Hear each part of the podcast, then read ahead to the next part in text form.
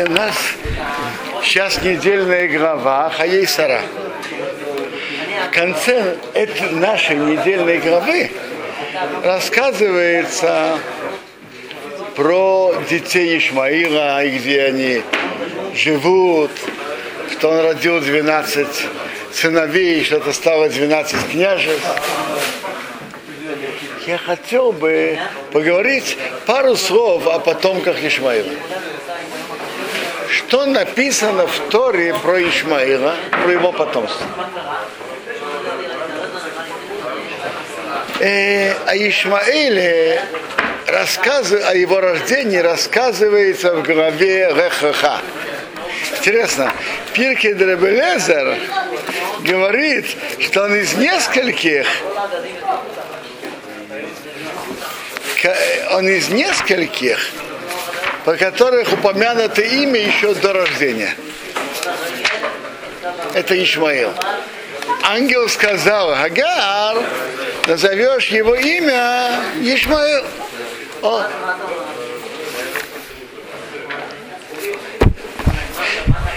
Теперь написано про него качество, что он будет Пере Адам. Что такое Пере Адам? Пере дикий, Адам человек. Он будет диким человеком.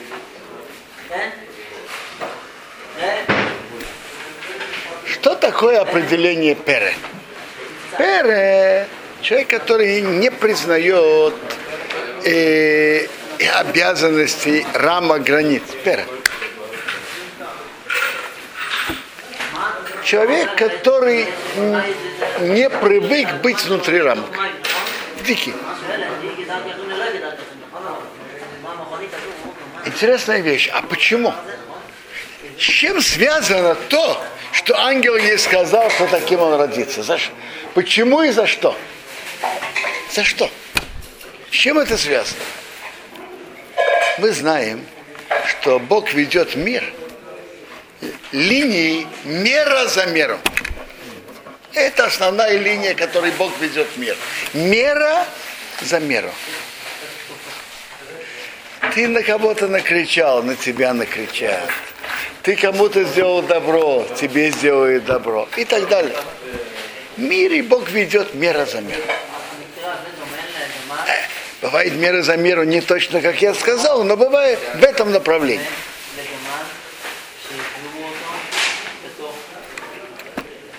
Посмотрим, как вела себя его мама Агар.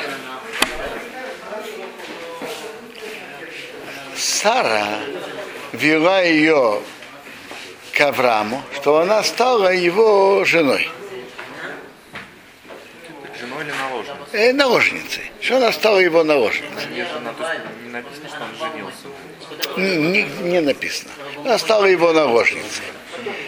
Потом, когда она стала беременной, то она, как говорят, подняла нос. И стала относиться неуважительно своей госпоже к Саре. И Тора нам рассказывает всю эту историю, как и потом она и убежала. То есть не захотела признать над, над собой власть того, кто духовно выше тебя. Агар не захотела подчиняться Саре, не захотела признать духовное превосходство своей госпожи, которая духовно была выше ее. Человек, который не хочет подчинять себя духов, тому, кто духовно выше его, то есть он выходит за рамки, он хочет быть сам по себе, и не, не ставьте мне рамок. И поэтому с этим, прямо, с этим и прямо связано, что у нее родился сын, который тоже хочет быть свободным и не признает рамок. Дикий человек. Это и есть определение пере. Фараон был дикий человек? Фараон был дикий человек. Фараона не говорится, что он был диким. Но она же дочка фараона. Правильно, но это ее качество. Это ее качество не признавать рамок. не подчиняться тому, кто выше ее. Теперь, тому, кто выше ее. Теперь, э, мера за меру не родился Ишмаил, который Пере Адам. Рабби Шуэль Ридский задает вопрос. В грамматике святого языка Лашона Кодеш есть четкие правила порядка слов. Там должно быть раньше существительное, потом прилагательное. Ну, шулхан агол, стол э, круглый. Елет тов. Никто не скажет тов елет. Елет тов. Есть определенный порядок. Раньше существительное, потом прилагательное. Задается законный вопрос. Адам – это существительное, человек, а пере, дикий – это прилагательное. Так должно быть Адам пере. А тут э, инверсия. Порядок слов переставлен, изменен. Почему? Рабби Шуэль Ридский отвечает так. Почему существительное ранее на первом месте, прилагательное на втором? Есть большое правило в Рашонакодеш, что центральное в мысли – ставится на первое место, побочные подробности на второе. Есть порядок, что более, что более важно ставится на первом месте, менее важно на втором. Поэтому обычно, что более важное, что более существенное, существительное. Елет, а потом уже качество о нем, елет то. Это таков порядок. Тут насчет Ишмаила вопрос другой. Что более коренное то, что он дикий. Это более существенное. Поэтому не случайно поставили на первое... Поэтому, именно поэтому тут есть инверсия, изменения, что на первое место поставлено пере, а потом Адам. Дикий, а потом человек. Более коренное, более существенное это то, что он дикий, а потом он человек. Смотрите. Он же идет на двух ногах. Голова похожа на человека. Похожа. Ну. Так у человека все. Теперь, ну то, что он пере. И хранил своего отца. Интересная вещь. Что про Ишмаила, это как раз... Так у Ишмаила вот это качество. Он не признает рамок, выходит за все рамки. Рамки обычного поведения человека. Не признает рамок. Интересная вещь про Ишмаила. Есть намек в нашей главе, что Ишмаил в конце своих лет сделал чудо. Это, это показывает. То есть Ишмаил перед смертью Авраама сделал чудо, вернул, вернулся, вернулся к вере в Бога. Перестал служить идолам. И это показывает нам, то, что произошло с Ишмаилом, показывает на будущее поколение потомство Ишмаила. Что потомство Ишмаила в будущих поколениях отойдут от идолов и станут верить в единого Бога. Ведь когда-то потомки Ишмаила, если взять три тысячи лет тому назад, служили идолам. В какой-то момент в будущих поколениях, последующих поколениях они отошли от идолов и стали верить в единого Бога. Это произошло через, через Магомедов в то время, немножко после него. Это, это интересно. Это, это из единственных больших народов, многочисленных, которые верят в единого Бога. Так то, что Ишмаил сделал чуву, показывало, показывало на будущее поколение его потомков, которые сделают чуву, будут верить в единого Бога. Ну, верить в единого Бога – это очень хорошо. Почему же с Ишмаилом связано так много плохого? Почему? С его потомками. Верить в единого Бога – это прекрасно, это очень прекрасно. Есть тут несколько сторон.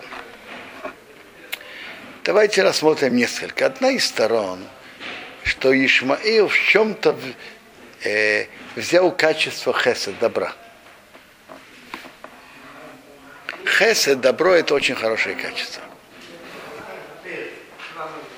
Но хесед, при, при всем том, что это хорошее качество, должно тоже иметь свои рамки.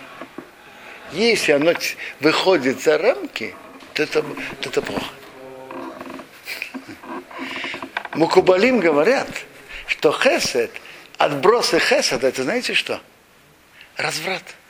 Делать добро другому в форме, что Тора запретил. Хесед бетума, хесед в, в испорченном состоянии, в хесед за рамки, это что? Разврат. Интересно, что Талмуд говорит, что десять мер разврата спустились на этот мир, десять из них взяли арабы, девять из них взяли арабы. Это гемора в Кедушин. Всевышний все-таки вернул их как вот единому, привели к единому, но, но не прямым путем. А, это тоже какая-то цель Всевышнего. Что? Но они же вернулись как бы, они вернулись к единому, а вот идолов отошли и верят в единого Бога. Но не обычным, не нормальным путем, а вот мусульманским путем. Таким. Смотрите, это не так, вы думаете, так просто, чтобы признать все и всю Тору? То, что они не идолопоклонники, верят в единого Бога, это, это большое дело. И есть, есть письмо Рамбама, Маймонида, как раз в то время мусульмане преследовали евреев. Его спрашивают, что он говорит про мусульман. Он, что он говорит про их веру? Являются ли они идолопоклонниками? Говорит, они делают нам много плохого, но из-за этого мы не должны говорить неправду. И они верят в единого Бога. А вот то, что они как бы поклоняются камню там в этом меке. Это поклоняются, но они верят в единого Бога. Теперь, у них есть уже пророк. Это, это, это другое дело, но они верят в единого Бога. Но теперь вопрос, это, это одна сторона. У них нету рамок. Опять-таки потому, что они пере, они дикие, у них нету рамок. Второй, вторая сторона вопроса, скажите, в чем наша обязанность? Наша обязанность, что Бог хочет от каждого из нас? Постараться узнать.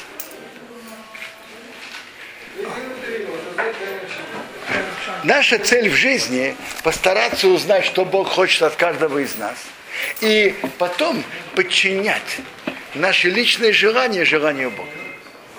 То есть человек реально знает, Бог хочет то-то и то-то. Я знаю, что я хочу то-то и то-то, это что-то другое. И я работаю над собой и подчиняюсь мои желания желанию Бога. Предположим, я скажу пример. Человек, которому, который привык курить, ему хочется курить, курить каждый день и в субботу тоже. Что, в чем его, что он должен делать? Он, должен, он, он знает, что он хочет курить в субботу. Он знает, что Бог этого не хочет. И он поч- работает над собой, подчиняет свои желания, свои действия, свои слова желанию Бога. У потомков Ишмаила это не происходит. У них происходит прямо противоположное. Это я слышу, читал от имени большого человека Тора Меше Шапиро. Он говорит так, что раз они дикие, Пере Адам, то есть они не умеют держать рамки. Подчинять свои желания тому, что Бог от них хочет. Это, они не, не имеют на это сил. Так что они делают? Они делают то, что они хотят. И подгоняют законы Бога. И потом под... говорят, э, Бог это же, Бог это велит, Бог это хочет. Э, Бог, Бог ведь хочет, чтобы взрывать автобусы с евреями. Бог это велит, правильно? А? Подчиняют свои желания. То есть они делают то, что они хотят. И делают прямо противоположное. Делают то, что они хотят. И, и объявляют, что это желание Бога. Ну, почему они так решают? Так и именно из-за этой натуры. С другой стороны, вот это качество, что они не знают никаких рамок, делает их, понятно, намного более опасными. Обычно, обычно каждого человека останавливают какие-то рамки. У них этих рамок вообще нету. Они, у Ишмаэля, у них... Они, они могут делать самыми, самыми дикими, самыми жестокими путями. А то, что они верят в Бога, наполняет их уверенностью, что они делают благое дело и хорошее дело. И, и они идут в Ганеден из-за этого, нет? То есть само то, что они делают именем Бога, делает их, дает, придает им больше уверенности и делает их действия более страшными и разрушительными. В этом, в этом их большая опасность. А вот вы говорите десять, десять медот, десять мер разврата. девять они взяли, а одну христиане? Нет, одну... Весь мир это поделил. Они с, с... Весь, весь, весь мир поделился. Ага. Не, не только христиане, есть еще ну, жители ну, мира. Ну, ну, это выражение в Кедушин. То есть получается, что у них разврат, разврата больше. Что-то не похоже, у них девять, много жен, много жены, не так строго одевают. Многоженство это у них разрешено как? Это внешне все, а внутри это все... Вопрос, вопрос, что внешне и что внутренне. Э, есть тут интересный мидраш про, про Ишмаила. Шесть названы своими именами еще перед тем, как они родились. Интересно, и, и Ицхаком приводит Ишмаила, еще Мейша, Швейма, Иши Йо, Машья. И он приводит, почему он называется Ишмаил. А в Торе написано простое объяснение. Ишмаил, Бог услышал твое мучение. А Мидраш объясняет это по-другому. Нет, в каждой фразе Торы есть несколько содержаний. Мидраш говорит еще содержание. Почему названо ее имя Ишмаил? Что Бог в будущем будет слышать крик народа, то есть еврейского народа, от того, что потомки Ишмаила будут делать в стране в конце дней. Вы слышите мидраш? А? Это Пиркей де-рабби Элиэзер. Это я не знаю. Я читаю мидраш. Почему его имя названо Ишмаил? Бог будет слышать в будущем крик голоса народа, еврейского народа, от того, что потомки Ишмаил будут сделать в стране в конце дней, поэтому называется его имя Ишмаил. И написано, Бог услышит, Ишмакел ваяным. Бог услышит и ответит. Ну... Обратите внимание, какое их качество? Какое их качество? Э, теперь, э, если мы посмотрим на реальную действительность, открытыми глазами, на окружающую нас действительность, разрешить и арабо-израильский конфликт естественными путями, э, мы не имеем для этого ключа. ключей, чтобы это разрешить. Ни, ни, ни пряником и ни кнутом. Ни, до, ни добрым путем и, и не плохим. Это Пиркей де-рабби Элиэзер, тридцать вторая глава. Мы не имеем путей. Понятно, мы должны вести себя с ними разумно, взвешенно, чтобы уменьшить ущерб, чтобы обезопасить. Э, понятно, что нужно делать разные старания, иметь оружие и так далее, чтобы э, они не могли нам делать плохого. Но в конечном итоге мы не это разрешит, э, не это разрешит проблему. Вопрос же тут духовный. Во-первых, об этом предсказано уже в Зоаре. Вы знаете, что говорит Зоар об этом? Зоар ведь говорит, рассказывает нам, как э, один мудрец плакал, когда он читал, как, что Сарай была бездетна. Он говорит, что страшного, она же родила и так, сына, и такого сына, как Ицхак. Он говорит, да. Но за это время Агар имела, э, э, вошла к Аврааму, и она родила от него сына Ишмаила. И там написано в Зоре, Авраам просил Бога за него. Да. Помните, пусть Ишмаил живет перед тобой. Что Бог ему сказал? Про Ишмаила я тебя услышал. Я благословил его, я расплодил его, я размножил его очень и очень. Двенадцать князей он родит, и я сделаю его большим народом. А союз мой я остановлю с Ицхаком, который тебе Сара родит в это время через год. двенадцать это что-то значит? двенадцать, двенадцать. Смотрите, я понимаю, что это двенадцать. В чем-то это соответствует двенадцати коленам еврейского народа. Какое, имеет какое-то отношение эта цифра двенадцать к этому? И интересно, как раз в, нашей, в конце нашей главы перечисляется двенадцать сыновей Ишмаила. Так, то, что Авраам просил Бога за него. И Зоар продолжает так. А ты сын святости, Бог его отдалил. Но Бог отдал им святые земли, пока не будут пустынными. И он продолжает удивительную вещь, этот Зоар. Что буду... Как его обрезание пустына без внутреннего содержания. Делает только обрезание, но не милано. Толстую кожу снимает, прия, тонкую кожу они не снимают. Как их обрезание, как их обрезание пусто, так Бог отдаст им святые земли Израиля, когда не пустыны. Когда не пустыны. И написано, что и будут войны, и они будут мешать евреям возвращаться в свои земли. Это Зоар, Зоар так говорит. Пока не закончится заслуга за их, за их обрезание. Когда Михаил, ваши вопросы очень хороши, но надо их знать.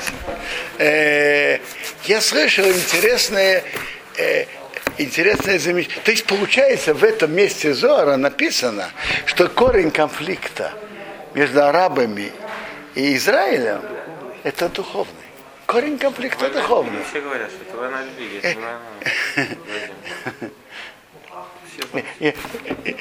Я вам скажу, руководители государства э, думали, что если они дадут такие уступки, дадут им такие экономические условия, такие привилегии, тогда все станет на свои места.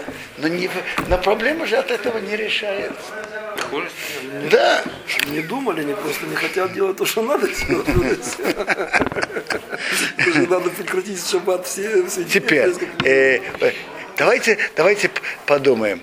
В чем основное качество потомков Ишмаила?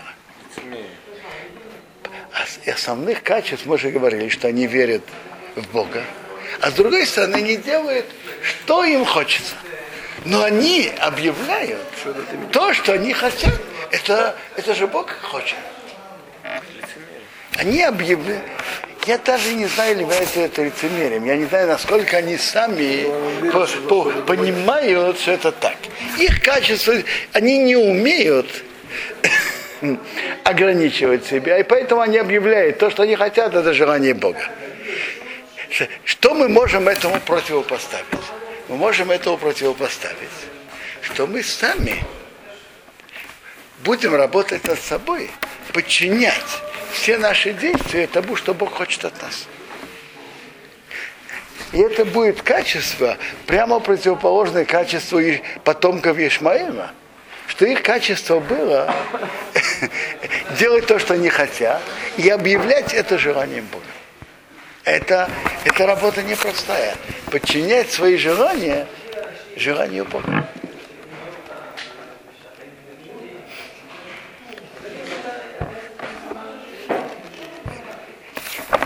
Качеств,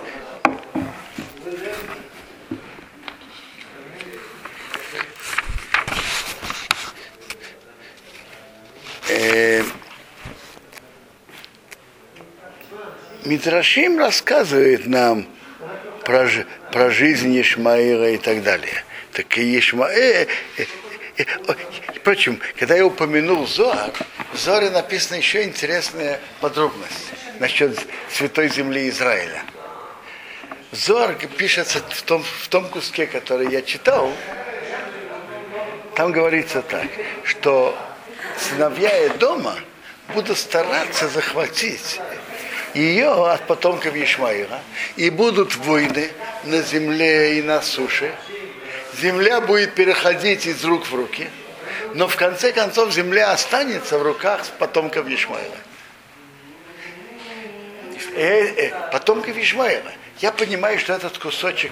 И написано дальше, пока не закончится заслуга за обрезание, будут мешать евреям вернуться в свою страну. И тот кусочек Зоара про потомков Эдома, который будет воевать, надо понимать, что имеется в виду христианский народ, являя, относится к, э, к флагу Эдом, хри, европейские народы, которые э, в Средневековье пошли на крестовые походы, и, и, и в крестовых походах они на какое-то время захватывали страну. И как написано в Зоаре, земля будет переходить из рук в руки. Христиане захватили, потом мусульмане обратно захватили, Ричард Вин и сердце Сагадзин, были, были там войны, какое-то турки, время, турки, какое-то, какое-то время они это, какое-то время это было в руках потомков Эдома, но в конце концов это осталось в руках потомков Ишмаила из-за заслуг его обрезания. А последний раз это же было англичане. Правильно, они были хозяевами, но кто тут жил? Кто жил? И кого не слушались? Кто, кто жил? Арабы. Арабы. Э,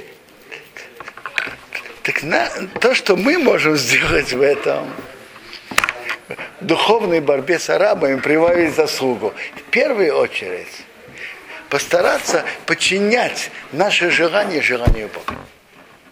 А основа, а, а, основа сражения это э, духовная. Заслуги еврейского народа и за, заслуги потомков Ишмаила, что у них есть обрезание. Заслуги еврейского народа есть разнообразные. Понятно, что еврейский народ делает обрезание. Между прочим, это тоже удивительная вещь. Что тут, в стране, что тут все делают обрезание. Религиозные, нерелигиозные, все делают обрезание. Это таки большая заслуга. Это большое дело. Сто процентов. Да. У нас есть, у нас есть еще заслуги. Заслуги Торы. Это большие заслуги, которые, которые, которые нас защищают. Есть еще большая заслуга, когда весь еврейский народ един, и не говорят плохое один о другом. Не говоря, не доносят один на другого, не говорят лашон ара. Это могучая сила, чтобы защитить евреев, чтобы другие народы не, не могли им ничего плохого.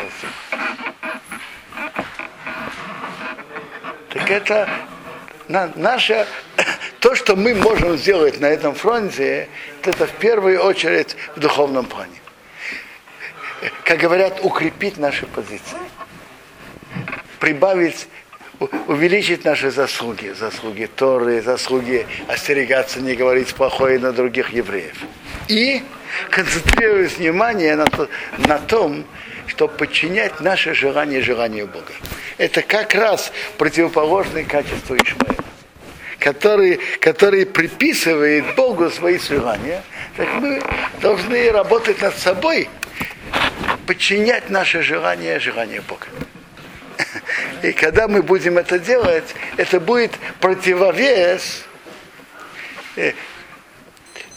тому, что потомки Ишмаила хотят делать еврейскому народу. Что Бог нас, нам помог от, от, от них. Можно вопрос? Вот написано, что Мидраш рассказывает, там написано, что когда детей Китура отправлял Авраам на восток, оттуда...